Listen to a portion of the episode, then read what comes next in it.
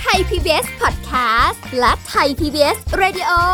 ขอเชิญทุกท่านพบกับคุณสุริพรวงศสถิตพรพร้อมด้วยทีมแพทย์และวิทยากรผู้เชี่ยวชาญในด้านต่างๆ ที่จะทำให้คุณรู้จริง รู้ลึก รู้ชัดทุกโรคภัย ในรายการโรงพย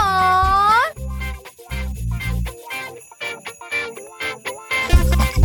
สวัสดีค่ะ คุณผู้ฟังคะขอต้อนรับเข้าสู่รายการโรงหมอทางไทย PBS Podcast ค่ะ วันนี้เรามาพบกันเช่นเคย เราจะคุยกับนายแพทย์อภิชาติจริยาวิราชค่ะ จิตแพทย์และโฆษกกรมสุขภาพจิตค่ะ สวัสดีค่ะคุณหมอคะครับ ผมสวัสดีครับ คุณหมอคะเรื่องนี้อยากคุยมากเลยโอ้โหอืมฟังข่าวดูข่าวอะเอาเงี้ย ทุกเช้าหรือว่าเช้ากลางวันเย็นอะไรก็แล้วแต่เนี่ยจะมีเรื่องของ เหตุการณ์ที่มีคนติดโควิด -19 นะคะแล้วก็อะไม่ได้เข้ารับการรักษาแล้วเขาก็เสียชีวิต หรืออีกแบบหนึ่งคือได้รับการรักษาแหละแต่สุดท้ายก็เสียชีวิต ทีเนี้ยมันก็เกิดภาพแห่งความหดหู่ เรื่องราวแห่งความสะเทือนใจที่เกิดขึ้นในสังคมไทย แล้วก็มันมีเสียงสะท้อนออกมาว่า เอ้ยเรามาถึงจุดจุดนี้แล้วจริง ๆหรอที่มีคนเสียชีวิตในลักษณะแบบเนี้ยที่แบบทั้งไม่ได้รับการรักษาหรืออะไรก็แล้วแต่เนี่ย มันหดหู่มากเลยค่ะคุณหมอทีนี้จะทำยังไงอะ เพราะว่าขนาดเราแค่ดูข่าวอะ ไม่ใช่คนในครอบครัวของเราเองเลยเนี่ย เรายังรู้สึกหดหู่ไปกับความรู้สึกของคนที่เขาเผชิญกับเรื่องราวเหล่านี้อะค่ะ ใช่ คือคือคือต้องบอกว่ามันมันเป็นความสูญเสียที่ไม่มีใครวางแผนได้นะครับหมายถึงว่าค่ะไม่มีใครทันคิดเอาง่าย ๆ มันมันเร็วมากเลยอะ่ะ แล้วก็ เออเราเราคงต้องมองอย่างนี้นะครับว่าจริง ๆ ตอนเนี้ยเรื่องของการสูญเสียเนี่ยถ้าเรายังไม่พูดถึงสถานการณ์โควิดนะครับค่ะเรื่องของการสูญเสียเนี่ยเราสำหรับคนรอบข้างเนี่ยหรือคนที่อยู่ในครอบครัวคนที่เรารักเนี่ยพอมีการสูญเสียเนี่ยมันส่งผลมาก ๆอยู่แล้วล่ะทางใจของเรานะครับค่ะซึ่งเอ่อการการที่จะตอบสนองต่อการสูญเสียเนี่ยแต่ละคนก็จะแตกต่างกันไป ทั้งนี้ทั้งนั้นมันก็ขึ้นอยู่กับเอ่อ ขั้นตอนการสูญเสียด้วยหมายถึงว่า คนที่เอ่อจากไปเนี่ยเขาสูญเสียชีวิตแบบไหนค่ะถ้าเกิดว่าเป็นกรณีของการที่เขาเป็นโรคภัยไข้เจ็บบางอย่างที่ค่อนข้างเรื้อรัง เป็นมานานพอหลาย ๆ คนพอจะทำใจทำใจไว้ก่อนล่วงหน้าอืมได้ หลังจากการสูญเสียเนี่ยการรับมือการดูแลกันและกันหรือว่าการที่จะฟื้นตัวเองกลับมา มันก็จะได้เร็วกว่า หรือว่าก็จะผ่านไปได้ ได้ได้ลำบากน้อยกว่านะครับ อย่างเช่น กรณีถ้าเราเจอว่าเออมีเรารู้แล้วเอาคนนี้เขาไม่สบายอย่างเช่น กรณีที่เป็นมะเร็งอย่างเงี้ยแล้วมีค่อยๆ อาการค่อยๆไปพัฒนาขึ้นเรื่อยๆ เป็นเวลาหลายเดือนหรือหลายปีอย่างเงี้ย หลายๆ คนก็จะได้เริ่มทำอาจจะได้มีโอกาสที่จะได้เอ่อพูดคุยค่ะมีการใช้เวลาอยู่ด้วยกัน มีเวลาได้เตรียมความพร้อมของแต่ละคนมีได้จัดการสิ่งที่เขายังทำไม่เสร็จ มีได้การวางแผนอะไรกันเรียบร้อยนะครับค่ะพอถึงเวลา จากไปจริงๆเนี่ยเขาก็บางคนก็สามารถทำใจยอมรับได้เพราะว่ามันผ่านกระบวนการมานานหลายเดือนหลายปีค่ะหรือ บางกรณีเนี่ยที่อาจจะพอจะมีเวลาได้ตั้งสติตั้งตัวเนี่ยมันก็จะจะจะได้ดีกว่า แต่เราก็จะเห็นว่าการสูญเสียเนี่ยถ้าเกิดมันมันมันเกิดขึ้นเร็วกระทันแล้วหัเกิดนกระทันหันโดยเฉพาะกลุ่มคนที่เราไม่เคยไม่ได้คิดว่าเขาจะสูญไปเร็วขนาดเนี้ยค่ะโดยเฉพาะคนอายุน้อย หรือคนที่แข็งแรงมาตลอดรู้สึกว่าคนเนี้ยน่าจะ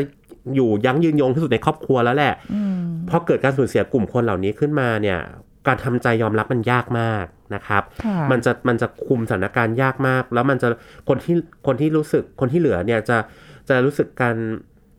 การตั้งสติเนี่ยมันจะทำยากกว่าเยอะนะครับค่ะอย่างเช่นกรณีที่เป็นอุบัติเหตุอย่างเงี้ย เอาเช้าเช้าๆมาเมื่อวานเฮฮากันอารมณ์เพิ่งดีคุยกันอยู่เลย คุยกันดีมีความคาดหวังเนี่ยเดี๋ยวเราจะไปเที่ยวกันนะ เดี๋ยวเราค่ะจะไปนั่นไปนี่กันกำลังตั้งความหวังว่าเดี๋ยวจะสร้างบ้านใหม่กันนะค่ะอ้าวถัดมาตอนเย็นข่าวซับเจอว่าอุบัติเหตุ รถชนโอ้โหเสียชีวิตแล้วอย่างเงี้ยเป็นต้นอย่างเงี้ยค่ะมันทำใจยากมาก อันนั้นในคนปกติเพราะมันเร็วค่ะเราไม่ได้มีการพูดคุย ไม่ได้มีการล่ำลา ไม่ได้มีการทำกิจกรรมร่วมกันก่อน ไม่ได้มีการเคลียร์ปัญหาที่ค้างคาไว้ ภาษาฝรั่งเนี่ยเขาจะเรียกว่าเหมือน unfinished business นะครับ คือสิ่งที่ยังค้างคาใจที่ยังทำไม่เสร็จนี่ก็ยังไม่ได้แก้ยังไม่ได้ทำอย่างเงี้ยค่ะบางทีการวางแผนล่วงหน้าก็ไม่ได้วางแผนนะครับ มันก็อาจจะทำให้คนที่เหลืออยู่เนี่ยปรับตัวค่อนข้างยากถึงยากมากค่ะหลายๆคนเนี่ยก็ปรับตัวลำบากมากจนอยากจะตายตามไปเลยอย่างเงี้ยต้องหาจิตแพทย์เลยก็ก็มีเยอะนะครับค่ะอันนั้นนี่คือการสูญเสียที่เกิดในภาวะปกติ แต่ถ้าภาวะที่ไม่ปกติ โดยเฉพาะช่วงนี้เนี่ย การสูญเสียเนี่ยหลาย ๆ คนจะเห็นว่ามันเร็วมากบางทีไม่กี่วันเองหลังจากติดเชื้อค่ะก็ถึงแม้ว่าจะช้ากว่าการที่เกิดอุบัติเหตุ แต่มันก็เร็วมาก แล้วปัญหาหนึ่งที่เจอในของกรณีโควิดเนี่ยคือ เราไปเยี่ยมไปเฝ้าไม่ได้ เพราะว่าจะต้องแบบอยู่โรงพยาบาลหรือ คนที่อยู่โรงพยาบาลเนี่ยเขาก็อาจจะต้องแยกต่างหากค่ะขณะที่จะต้องทำพิธี ชาปนกิจอย่างเงี้ย ก็ไม่สามารถทำตามปกติได้ใช่มันก็จะมีความลำบากซ้อนซ้อนซ้อนทับกันอยู่ค่อนข้างเยอะนะครับ ดังนั้นช่วงเนี้ยคือคิดว่าการสูญเสียคนในครอบครัวในภาวะโควิดเนี่ยน่าเห็นใจแบบมาก ๆ เลยอะ่ะ ดังนั้นการที่เราจะดูข่าวแล้วรู้สึกเหตุเนี้ยมันหดหู่มันแน่นอนอยู่แล้วล่ะค่ะ มันหดหู่ตั้งแต่การที่การเข้าถึงการรักษามันยาก เพราะว่าตอนเนี้ยมันล้นแล้วมันไม่ใช่แค่เตียงไม่พอ ไม่ใช่เตียงแบบพอดีมันล้นนะครับ แล้วบุคลากรการแพทย์ก็ทำกันสุดเหวี่ยงละอืมเจ้าหน้าที่จริงภาครัฐแพทย์เอกชนประชาชนทุกคนช่วยกันสุดเหวี่ยงละค่ะก็ยังมีการสูญเสียอยู่ ดังนั้นเนี่ยความหดหู่ความเครียดเหล่านี้มันกดดันสะสมตั้งแต่ก่อนจะเกิดการสูญเสีย ไม่ว่าจะเป็นสังคมอาชีพการงานที่มันต้องมีการเปลี่ยนแปลง การปรับ new normal คือทุกคนกดดันอยู่แล้ว มีความใช่เครียดอยู่แล้ว แล้วพอเจอการสูญเสียที่ไปเฝ้าไปเยี่ยมไปคุยไปแก้อะไรกันไม่ได้เหมือนตามปกติ รวมถึงการจะ ล่ำลากันตอนสุดท้ายในเรื่องของการทำชาปนกิจที่มันทำแล้วไม่ได้เหมือนปกติอีกค่ะทีนี้มันก็เลยเกิดผลกระทบต่อจิตใจค่อนข้างเยอะนะครับ ดังนั้นมันก็จะเป็นตกอยู่ในกลุ่มที่ไม่สามารถวางแผนได้มันค่อนข้างเร่งด่วนรวดเร็ว แล้วก็ค่ะมีความกดดันจากภายนอกค่อนข้างสูงนะเนี่ยครับแหละที่ทำให้หลายคนรู้สึกว่ามันเป็นภาวะของความทั้งหดหู่ด้วยทั้งคือเครียดไม่พอหดหู่ด้วยใช่ยิ่งถ้าแบบมีคนในบ้านที่เป็นผู้ใหญ่ แล้วเขาเป็นอยู่หรืออะไรอย่างเงี้ย คือมันยิ่งทวีความรู้สึกว่า เอ้ย มันจะยังไงจะไปไหนต่อจะทำอะไรได้บ้างอะไรอย่างใช่เงี้ยค่ะแล้วแล้วมันจะไม่ใช่แค่นั้นนะครับ มันก็จะเป็นเรื่องของความเครียดที่ว่า เอ๊ะแล้วคนที่เหลือล่ะ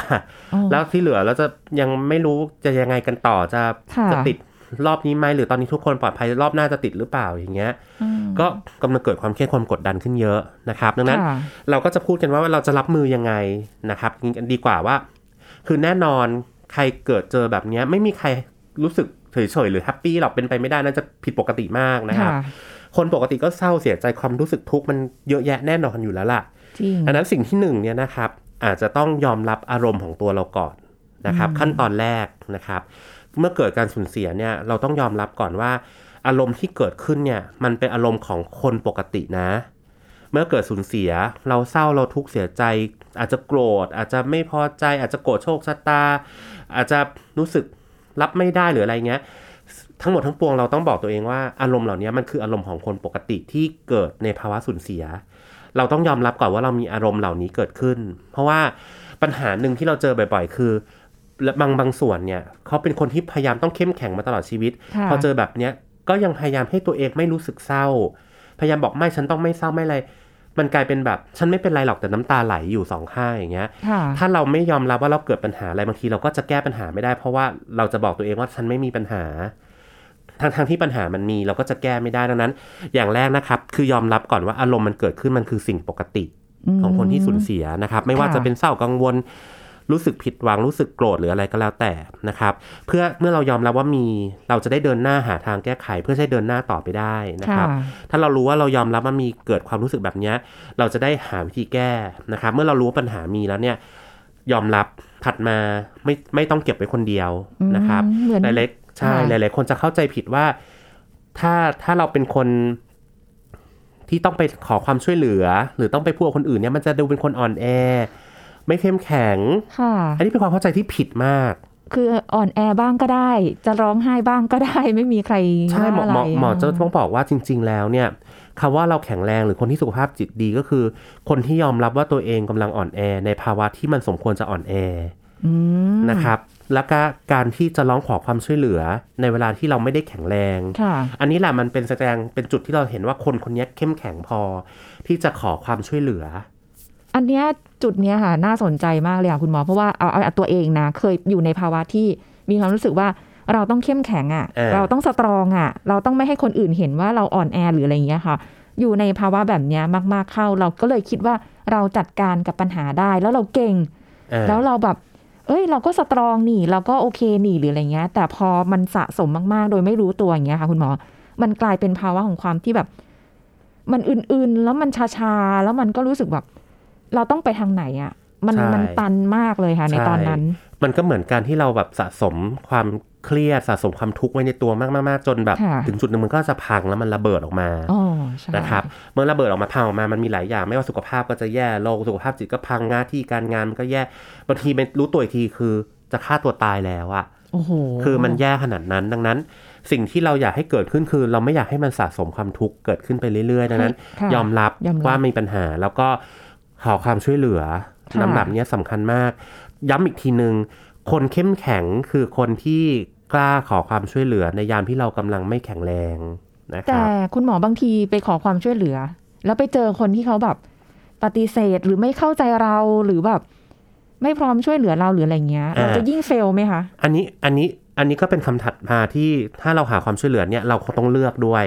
ไม่ใช่ว่าเราเราก็จะ ไปคุยกับใครไประบายกับใครก็ไม่รู้หมดเลย อันเนี้ยน่าจะไม่ได้ เพราะว่าเอ่อถ้าเป็นสถานสถานการณ์ก่อนหน้านี้เนี่ยก่อนที่จะมีโควิดหมอคิดว่าหลาย ๆ คนก็คงจะพร้อมที่จะช่วยเหลือคนอื่น แต่ว่าสถานการณ์ตอนนี้มันมีความเครียดความกดดันกันเยอะ เพราะว่าหลาย ๆ คนเนี่ยรอบ ๆ ข้างบางทีเขาก็อาจจะมีความเครียดกดดันเขาอาจจะยังไม่พร้อมช่วยเหลือก็ได้ ดังนั้น อาจจะต้องประเมินรอบข้างก่อนว่าใครที่เราไว้ใจได้ก่อนนะพี่หนึ่งค่ะแล้วเขาเหล่านั้นเนี่ยเขามีสุขภาพจิตที่พร้อมที่จะ ช่วยเราหรือเปล่า รับฟังหรือเปล่า ถ้าดูแล้วไม่แน่ใจโทรไปที่ 1323 นะครับอ่าค่ะอันนี้คือสายด่วนกรมสุขภาพจิต เพราะว่าบางทีถ้าสถานการณ์ปกติเนี่ยคนรอบข้างอาจจะแข็งแรงอยู่ อาจจะช่วยกันได้ แต่ตอนนี้ถ้ามีคุยกับคนรอบข้างก่อนระบายคนที่เราไว้ใจได้ แต่ถ้าเกิดรู้สึกว่าไม่โอเค คนข้างๆก็สภาพหนักกว่าเราอีกอย่างเงี้ยค่ะโทรไป 1323 อันเนี้ยมีผู้เชี่ยวชาญคอยให้คำปรึกษานะครับ อันนั้นการขอความช่วยเหลือเนี่ยนอกจากคนรอบข้างแล้ว คนที่เราไว้ใจได้แล้ว มีผู้เชี่ยวชาญที่เขามีหน้าที่ในการที่จะช่วยคือทุกคนพอตอนเนี้ยเกินร้อยเปอร์เซ็นที่อยากช่วยเลยแหละค่ะแล้วเราทุกคนก็จะชื่นชมว่าคนที่กล้าขอความช่วยเหลือ หรือยอมรับว่าตัวเองกำลังไม่แข็งแรงตอนเนี้ยจริง ๆ คือคนเข้มแข็ง นะครับ อันนั้นเราต้องเปลี่ยนวิธีการมอง แล้วก็ขอค่ะความช่วยเหลือที่ 1323 ได้อ่าแต่ถ้าเกิดใครรู้สึกว่ามันไม่ไหวแล้วมันไม่โอเค แบบอยากตายไปหาจิตแพทย์เลยไปหาหมอเลยก็ได้ค่ะนะครับ ก็จะมีคนที่ให้ให้ความช่วยเหลืออย่างอย่างเป็นมืออาชีพค่ะนะครับ อันนี้ก็เพราะว่าการที่เราได้ระบายอย่างเงี้ยมันก็เป็นการลดความกดดันในตัวเราออกมา บางทีการที่เราได้ระบายได้มีการขอความช่วยเหลือมีการพูดคุยเนี่ย บางทีเรื่องมันจบตั้งแต่เราสามารถพูดออกมาได้ละ เพราะว่าบางครั้งเนี่ยความความที่เราไม่โอเค รู้สึกมันมันผ่านไปไม่ได้ เพราะว่าบางทีเรากดไว้ข้างในจน จนมันแน่นจนอย่างที่เมื่อกี้บอกว่าบางทีมันอึนไปหมดใช่จนนึกอะไรไม่ออกบางทีการได้ระบายออกมาบ้างเนี่ย ปัญหามันอาจจะคลี่คลายแล้วอาจจะทำให้เราเห็นทางออก หรืออารมณ์เราคลี่คลายได้จากการที่แค่ได้พูดให้คนอื่นฟังก็มีนะจครับริงค่ะ อันนี้ก็คือแบบว่ายอมรับก่อนข้อแรก ใช่อ่านะครับให้ยอมรับหนึ่งคือได้ยอมรับนะครับสองก็คือได้ขอความช่วยเหลือมีการระบายความรู้สึกออกมาอ่ามีมีการพูดคุยกับคนที่เราไว้ใจได้นะครับค่ะอย่างที่สามเนี่ยถ้าเกิดว่าเรารู้สึกมีความคิดอะไรก็ตามอย่างเช่น มันมีเรื่องที่เรารู้สึกอยากจะบอกกับคนที่เรารักนะที่เขาจากไปแล้วเนี่ยหรือยังไม่ได้ทำอะไรอยากจะคิดอยากจะทำพูด มันไม่รู้จะคุยกับใครดี เราแนะนำให้ เขียนแสดงความรู้สึกได้ อ๋อ เขียนออกมาเลยใช่กระดาษเลย ใส่กระดาษเลย บางทีเราอยากเราอยากจะคุยอะไรกับเขาเราอยากจะพูดอะไรเราเขียนครับ เขียนลงกระดาษเหมือนเขียนจดหมายอะค่ะ เทคนิคการเขียนการใช้การเขียนการจดหมายเนี่ยได้ผลค่อนข้างเยอะนะครับเพราะว่าเวลาที่เราคิดอะไรก็ตามเนี่ยเขียนเนี่ยมันจะเวลาเขียนลงมา มันจะมีการเรียบเรียงความคิดจากสมองกับความรู้สึกเรียบเรียงออกมาเป็นการเขียน ซึ่งมันจะทำให้เรามีสมาธิขึ้นแล้วเราได้ระบายความรู้สึกได้มีการ ถ่ายทอดความรู้สึกจากใจเราไปได้มากนะครับค่ะมากอืมออกไปมากกว่าเราได้คิดไปด้วยนะครับค่ะดังนั้นก็แนะนำว่าให้เขียนออกมา อยากจะพูดอะไรกับเขาที่จากไปเรายังไม่ได้บอก ยังไม่ได้ขอโทษ ยังไม่ได้ขอบคุณ เราเขียนเลยครับ เขียนลงไปรู้สึกยังไง รู้สึกดีกับเขายังไงอะไรก็ตาม รวมถึงอาจจะจดสิ่งที่เป็นเรื่องที่ดีในชีวิตเขาค่ะนะครับ สิ่งที่เรารู้สึกว่าเราอยากจะสืบทอดต่อไปอะไรก็แล้ว แต่เราเขียนลงมาบรรยายความรู้สึกก่อน ขียนนะครับไปจะร้องไห้ไปจะฟูมไฟายแค่ไหนก็เขียนเถอะใช่เอาไปเลยแสดงอารมณ์ออกมาเลยใช่อะไรอย่างเงี้ยซึ่งบางทีมันก็เหมือนเป็นการได้บอกให้คนที่จากไปได้รับรู้ว่าเรารู้สึกยังไงนะครับอืมแล้วก็สำคัญที่สุดคือถัดมาก็คือ ดูแลตัวเองให้ดีแล้วก็ดูแลคนรอบข้างให้ดีค่ะท่องไว้เสมอว่าคนที่เรารักคนที่เขาจากไปก็คง ถ้าเกิดเขามองเห็นก็คงไม่อยากให้เรามานั่งทุกเสีข์ยใจเพราะเขาอืมเพราะเขาหรอกนะครับเขาคงเป็นห่วงเยอะนะครับ อันนี้ แต่แล้วแต่ความเชื่อแล้วแต่อะไรก็แล้วแต่แต่ว่าหมอคิดว่าถ้าเรารักใครสักคนหนึ่งเราก็คงไม่อยากเห็นเขาเป็นทุกข์เพราะเราค่ะใช่ไหมครับ ดังนั้นถ้าเราถ้าเราเรารู้สึกเป็นทุกข์กับการสูญเสียเนี่ยรีบตั้งสติรีบตั้งดูแลตัวเองให้ดี เพื่อคนที่จากไปจะได้ไม่ต้องเป็นห่วงเราค่ะนะครับ เราก็ดูแลตัวเองให้ดี แล้วก็ดูแลคนในบ้านคนรอบข้างให้ดีแทนแทนแทนคนที่จากไปแล้วอะค่ะถ้าเกิดคุณปู่คุณย่าคุณตาคุณยายที่เขาเป็นร่มโพร่มไทรให้ในบ้าน หรือคุณพ่อคุณแม่หรือญาติพี่น้องที่เขาเป็น กำลังในบ้านเป็นคนดูแลคนในบ้านเนี่ย เราทำหน้าที่ต่อได้ไหมค่ะอาจจะไม่ได้ทั้งหมด อาจจะได้บางส่วนบางบางอย่างก็ยังดี ช่วยๆกันคนละไม้คนมือดูแลตัวเองแทนเขาดูแลคนรอบข้างแทนเขาอย่างน้อยลดความเป็นห่วงใยจากคนที่จากไปแล้วก็ได้ค่ะนะครับอืมแล้วก็ให้สำคัญก็คือถัดมาก็คือให้กำลังใจตัวเองเยอะๆ เพราะสถานการณ์แบบเนี้ยก็ต้องบอกตัวเองว่ามันไม่ได้แปลกเลยถ้าจะเครียดอะค่ะ ถ้าไม่ได้แปลกเลยที่จะเศร้าเสียใจ คนอื่นรอบข้างเราก็เหมือนกันดูแลกัน เพราะว่าอย่างที่หมอบอกไปตอนแรกแล้วว่า คนอื่นรอบข้างในบ้านอาจจะหนักกว่าเราก็ได้ค่ะดังนั้นเรารีบรีบดูแลให้กำลังใจตัวเองให้กำลังใจคนรอบข้าง ก็จะได้ฟื้นฟูไปพร้อม ๆกันนะครับอืมแล้วที่สำคัญเนี่ยเราสามารถที่จะจดจำเขาไว้โดยที่เรามีชีวิตดำเนินต่อไปได้ บางคนจะบอกหมอว่าทำไงให้หนูลืม โอ้ยหนูลืมไม่ได้ค่ะเพราะเราเป็นคนปกติเราไม่ได้สมองเสื่อมอ่าดังนั้นเราไม่ลืมอยู่แล้วค่ะโดยเฉพาะคนที่เรารักคนที่เรามีความรู้สึกที่ดีที่เป็นคนที่เราผูกพันผูกด้วยพันเนี่ยอืมดังนั้นการลืมเป็นไปไม่ได้ค่ะแต่ว่าเราจะอยู่ยังไงให้อยู่กับเขาได้ อยู่กับความทรงจำที่ดีเหล่านี้ได้ ดังนั้นถ้าเกิดยิ่งบังคับให้ตัวเองลืม มันจะยิ่งจำในสิ่งที่ทรมานอืมดังนั้นไม่ต้องให้ลืมครับ แต่เราจำในสิ่งที่ดี แล้วค่ะเราดูซิว่าอะไรที่เป็นข้อดีของเขาเป็นสิ่งที่เป็นงานเป็นสิ่งที่เขาทำดีอะเราสามารถเอามาทำต่อได้ไหมค่ะถ้าเราจำได้ว่าเขาเนี่ยเป็นคนจิตใจดี เขาเป็นคนพูดดี เขาเป็นคนที่พูดจาไพเราะเราทำแทนทำต่อต่อให้เขาได้ไหมเขาเป็นคนที่การกระทำดีเขาเอื้อเฟื้อเผื่อแผ่เขาดูแลคนอื่น เราทำต่อเพื่อเขาได้ไหมอืไม่จำเป็นต้องให้เขาหายสลายไปอะครับค่ะให้เขาอยู่ในใจเราแล้วเราความดีของเขาเนี่ย ยังสามารถดำเนินต่อไปได้ด้วยตัวเรา คือเราทำในสิ่งดีๆทำอะไรก็ตามที่เป็นข้อดีของเขาเราทำต่อไป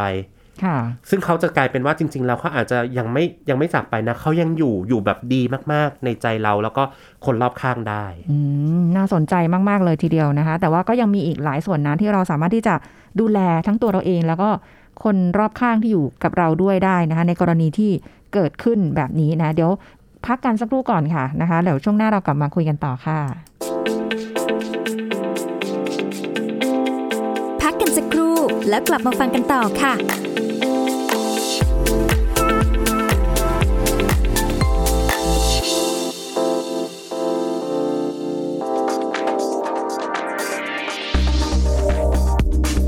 คุณผู้ฟังครับการดื่มน้ำบัดลมเป็นประจำจะส่งผลเสียต่อร่างกายนะครับ เช่น ฟันสึกกร่อน ฟันผุ อ้วน กระดูกพรุนและกระดูกเปราะ เนื่องจากน้ำหวานชนิดอัดลมมีกรดคาร์บอนิกค่อนข้างจะมาก ซึ่งสารดังกล่าวนะครับจะขีดขวางการดูดซึมแคลเซียมของกระดูก และยังเป็นส่วนหนึ่งสาเหตุที่ทำให้น้ำหนักตัวเพิ่มขึ้นได้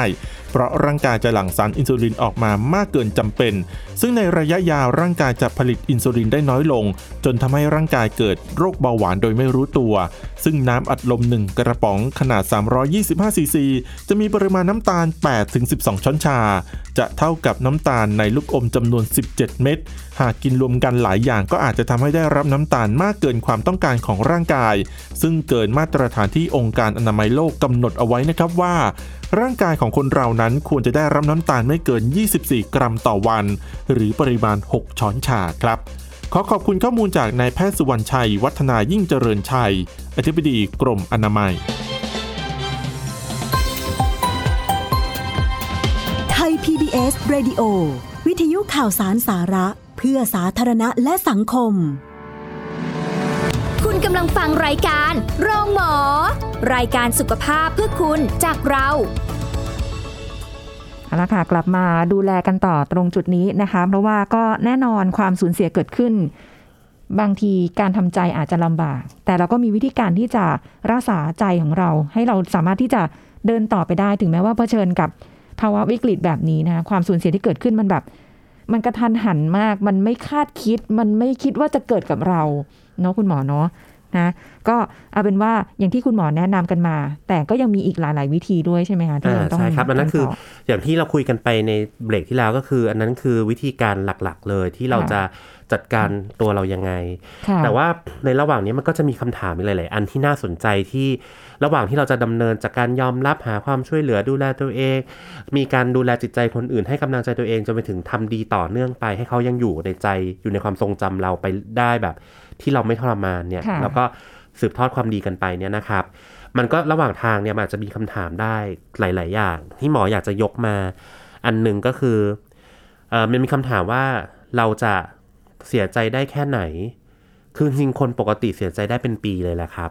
อืมเนาะแล้วแต่คนใช่ไหมคะว่าดังนั้นไม่เมือระหว่างกัทางที่เราจะผ่านความสูญเสียนี้ไปอะ แต่ละคนมีใช้เวลาไม่เท่ากันค่ะบางคนหลักสัปดาห์บางคนหลักเดือน บางคนอาจจะเป็นปีก็ได้ ดังนั้นหมอคิดว่าเราอาจจะให้เวลาตัวเองเผื่อๆคิดไว้เบื้องต้นอะสักปีหนึ่งก็ได้ครับ ในยามเนี้ยในการที่จะค่อยๆ อยู่กับมันให้ได้ ค่อยๆทำอย่างที่หมอบอกไป เพราะว่าการขั้นตอนแต่ละอย่างที่หมอบอกไปมันไม่ใช่แบบอะสามสองหนึ่งทำให้เสร็จขั้นที่หนึ่งสามสองหนึ่งทำให้เสร็จขั้นที่สองไม่ใช่อืมเรา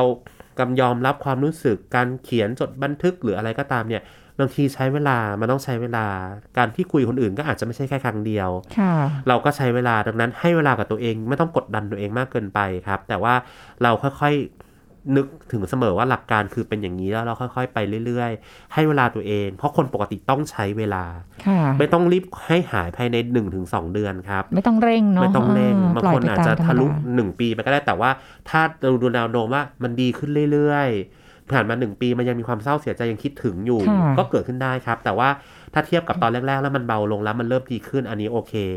แต่ถ้าผ่านไปสักปีหนึ่งแล้วมันไม่ดีขึ้นเลยมันมันเท่าเดิมหรือมันมากกว่าเดิม อันนี้ต้องหาคุณหมอนิดนึงค่ะเพราะว่าบางทีความสูญเสียหรือการรับมืออาจจะไม่สามารถปกติละ อาจจะเป็นขบวนการต้องดูว่ามันมีโรคซึมเศร้ามาหรือยังนะครับอืมหรือบางคนรู้สึกว่าอาจจะไม่ต้องรอถึงปี ถ้ารู้สึกว่าสักหกเดือนเนี่ยมัน มันเยอะมากจนมันเริ่มทำงานไม่ได้เรียนไม่ได้มันใช้ชีวิตไม่ได้ แล้วความรู้สึกมันไม่ดีขึ้นเลยมันหนักขึ้นเรื่อยค่ะๆอันนี้ก็อาจจะต้องปรึกษาแล้วนะคุณคหมรัอบคะแล้วอย่างถ้าในกรณีแบบเนี้ยที่แบบว่าเราพยายามที่จะเยียวยาตัวเองอะปล่อยไปตามธรรมชาติให้เวลาเป็นเป็นตัวจัดสรรให้มันดีขึ้นตามเวลา แต่บางทีไปเจอคนที่แบบว่า อะไรตั้งนานแล้วทำไมยังไม่หายอีกทำไมยังไม่ดีขึ้นอีกอ่าอันนี้เป็นข้อถัดมาเลยที่เราไม่จำเป็นต้องไปตอบคำถามเขาคนอื่นใน ในในชีวิตอืมไม่จำเป็นต้องไปตอบทุกคนค่ะบางทีคำถามที่เกิดมาในใจเราบางทีก็ไม่ต้องแต่ต้องตอบ บางทีก็ต้องช่างมันค่ะ คือคนทุกคนในโลกใบเนี้ยหมอคิดว่าความคิดมันมีความแตกต่างกันเยอะ ถ้าเราไปเจอคนที่เขาไม่เคยผ่านประสบการณ์แบบเราเลย หรือเขาไม่ได้เข้าใจหรือบางที เขาอาจจะเคยผ่านแบบวิธีการการตอบสนองนี่มันไม่เหมือนกับเรา เขาใช้ตัวเขาเป็นตัวตัดสิน บางทีมันก็จะไม่ตรงกับเรา ซึ่งบางทีเรื่องเนี้ยมันอาจจะเกิดขึ้นกับเราไปทำกับคนอื่นก็ได้เหมือนกันนะครับ อันนั้นก็ค่ะอาจจะต้องระมัดระวังทีนี้เกิดคนอื่นที่เขาไม่เข้าใจก็ก็ก็คือคิดแค่ว่าก็เขาไม่แค่เขาเขาไม่เข้าใจเท่านั้นเองค่ะอันนั้นสิ่งที่เราจะต้องทำยังไงคือหาคนที่เข้าใจแล้วคุยด้วยอืมนะครับ อย่าเอาคนความเห็นของคนแค่ไม่กี่คนเนี่ยมาทำให้ชีวิตเราเกิดความแบบ บั่นทอนให้เกิดความรู้สึกมันแย่ไปกว่าเดิมค่ะอย่างที่หมอบอกแล้วว่าบางคนมันไม่ได้เป็นปีอะแต่ถ้ามันดีขึ้นเรื่อยๆ มันค่อย ๆ ดีขึ้นเรื่อย เป็นปีมันก็จะเกิดได้ค่ะนะครับ แต่ว่าแต่ว่าถ้าอย่างที่บอกถ้ามันผ่านมาแล้วมันไม่ดีขึ้นแล้วมันหนักขึ้นเรื่อยๆ อันนี้ต้องขอความช่วยเหลือคุยกับโดยเฉพาะอาจคุณหมอจะต้องหาจิตแพทย์นะครับค่ะแต่ถ้าถ้ามันค่อยๆดีขึ้นเรื่อยๆ เราทำอย่างที่หมอแนะนำไปมันดีขึ้นมันผ่านไปได้แต่มันยังจำได้รู้สึกได้นั่นไม่เป็นไรค่ะนะครับ แต่ถ้ารู้สึกว่าเมื่อไหร่ก็ตามที่อยากขอความช่วยเหลือขอเลย นะครับอ่าไม่ต้องรอคำถามที่มาจากคนอื่นหรืออะไรเนี่ย ถ้ามันไม่จำเป็นก็จริงๆก็ไม่ต้องตอบ ไม่จำเป็นให้ทุกคนเข้าใจก็ได้ค่ะเพราะถ้าเราไปคาดหวังทุกคนต้องเข้าใจฉันเนี่ยเราจะเหนื่อยมากเลย เพราะว่าแต่ละคนไม่เหมือนกัน แล้วเราตัวเราเองก็ไม่ได้เข้าใจทุกคนเหมือนกัน บางทีเรายังไม่เข้าใจตัวเองเลยใช่ ดังนั้นไม่ต้องกดดันนะครับค่ะดังนั้นอะไรคำถามที่จะเกิดขึ้นมาอย่างเช่นทำไมมันฉันต้องเจอเรื่องแบบนี้อืมทำไมต้องนั่นทำไมคำถามบางอย่างมันไม่มีคำตอบ ถ้าเราไปมัววิ่งแต่หาคำตอบเนี่ย ตอนวันนั้นคนที่สูญเสียไปเขาติดจากไหนหรอ มันเกิดอะไรขึ้นมันนั่นนี่นู่นทำไมต้องโชคร้ายแบบนี้คำถามเหล่านี้คิดไปไม่มีทางคำได้คำตอบเลยค่ะดังนั้นเราเปลี่ยนไปหาคำคำถามที่มันมีคำตอบได้ดีกว่าอย่างเช่นพรุ่งนี้เราจะใช้ชีวิตยังไงต่อ อาทิตย์เนี้ยเดี๋ยวเราจะวางแผนชีวิตยังไงให้เราดีขึ้นค่ะเดือนเนี้ยเราจะดูแลตัวเองยังไงทำเรื่องดีๆแทนคนที่จากไปยังไง เหล่านี้มันเป็นสิ่งที่เราสามารถหาคำตอบได้ด้วยตัวเราเอง นะครับ เราเราเลือกคิดในสิ่งที่มันมีคำตอบจริง ๆ ดีกว่าคำถามที่มันแบบถามไปบางทีมันไม่รู้จะตอบอะไรยังไงอะค่ะแล้วถามตอบไปก็ไม่เราก็ไม่เชื่ออยู่ดีอย่างเงี้ย ดังนั้นพวกเนี้ยช่างมันนะครับอืมก็บางทีเอ่ออย่างที่คุณหมอบอกว่าช่างมันเนี่ยก็ใช้ได้กับหลาย ๆ สถานการณ์ ใช่ เราเก็บความข้อความคิดเห็นจากทุกคนมาคิดไม่ได้หรอกค่ะนะครับ ใช่แค่นี้ก็เครียดจะแย่อยู่แล้ว ถูกต้องค่ะก็ไม่ได้ยาก ไม่ได้ยากเกินไปที่จะลองทำดูนะ คือบางคนบอกว่าก็ใช่สิพูดนะมันง่าย แต่เวลาจะทำเนี่ยสิ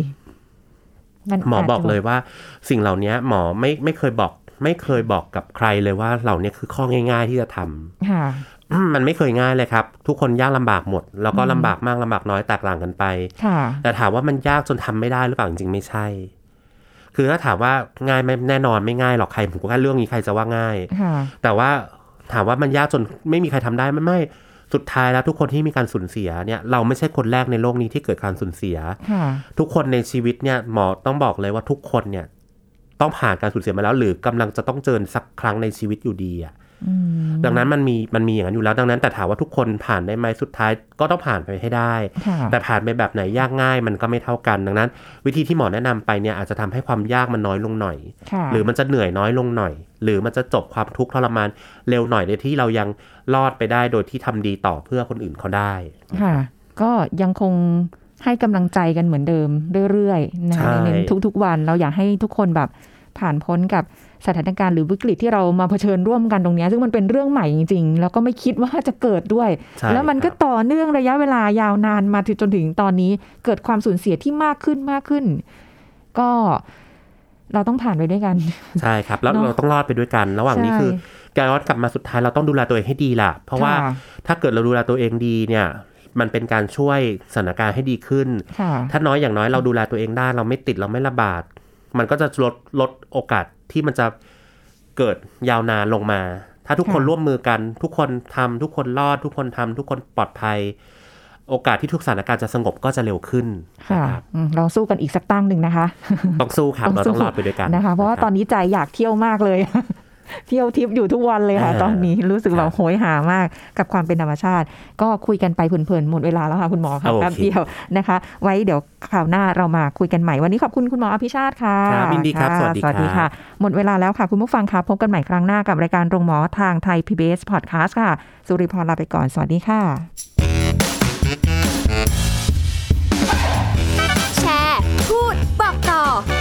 การโรงหมอได้ทุกช่องทางออนไลน์ เว็บไซต์ www.thaipbspodcast.com แอปพลิเคชัน Thai PBS Podcast Facebook Twitter Instagram Thai PBS Podcast และฟังได้มากขึ้นกับพอดแคสต์โรงหมอ ที่ Apple, Google, Spotify, SoundCloud และ Podbean ทุกเรื่องทุกโรคบอกรายการโรงหมอ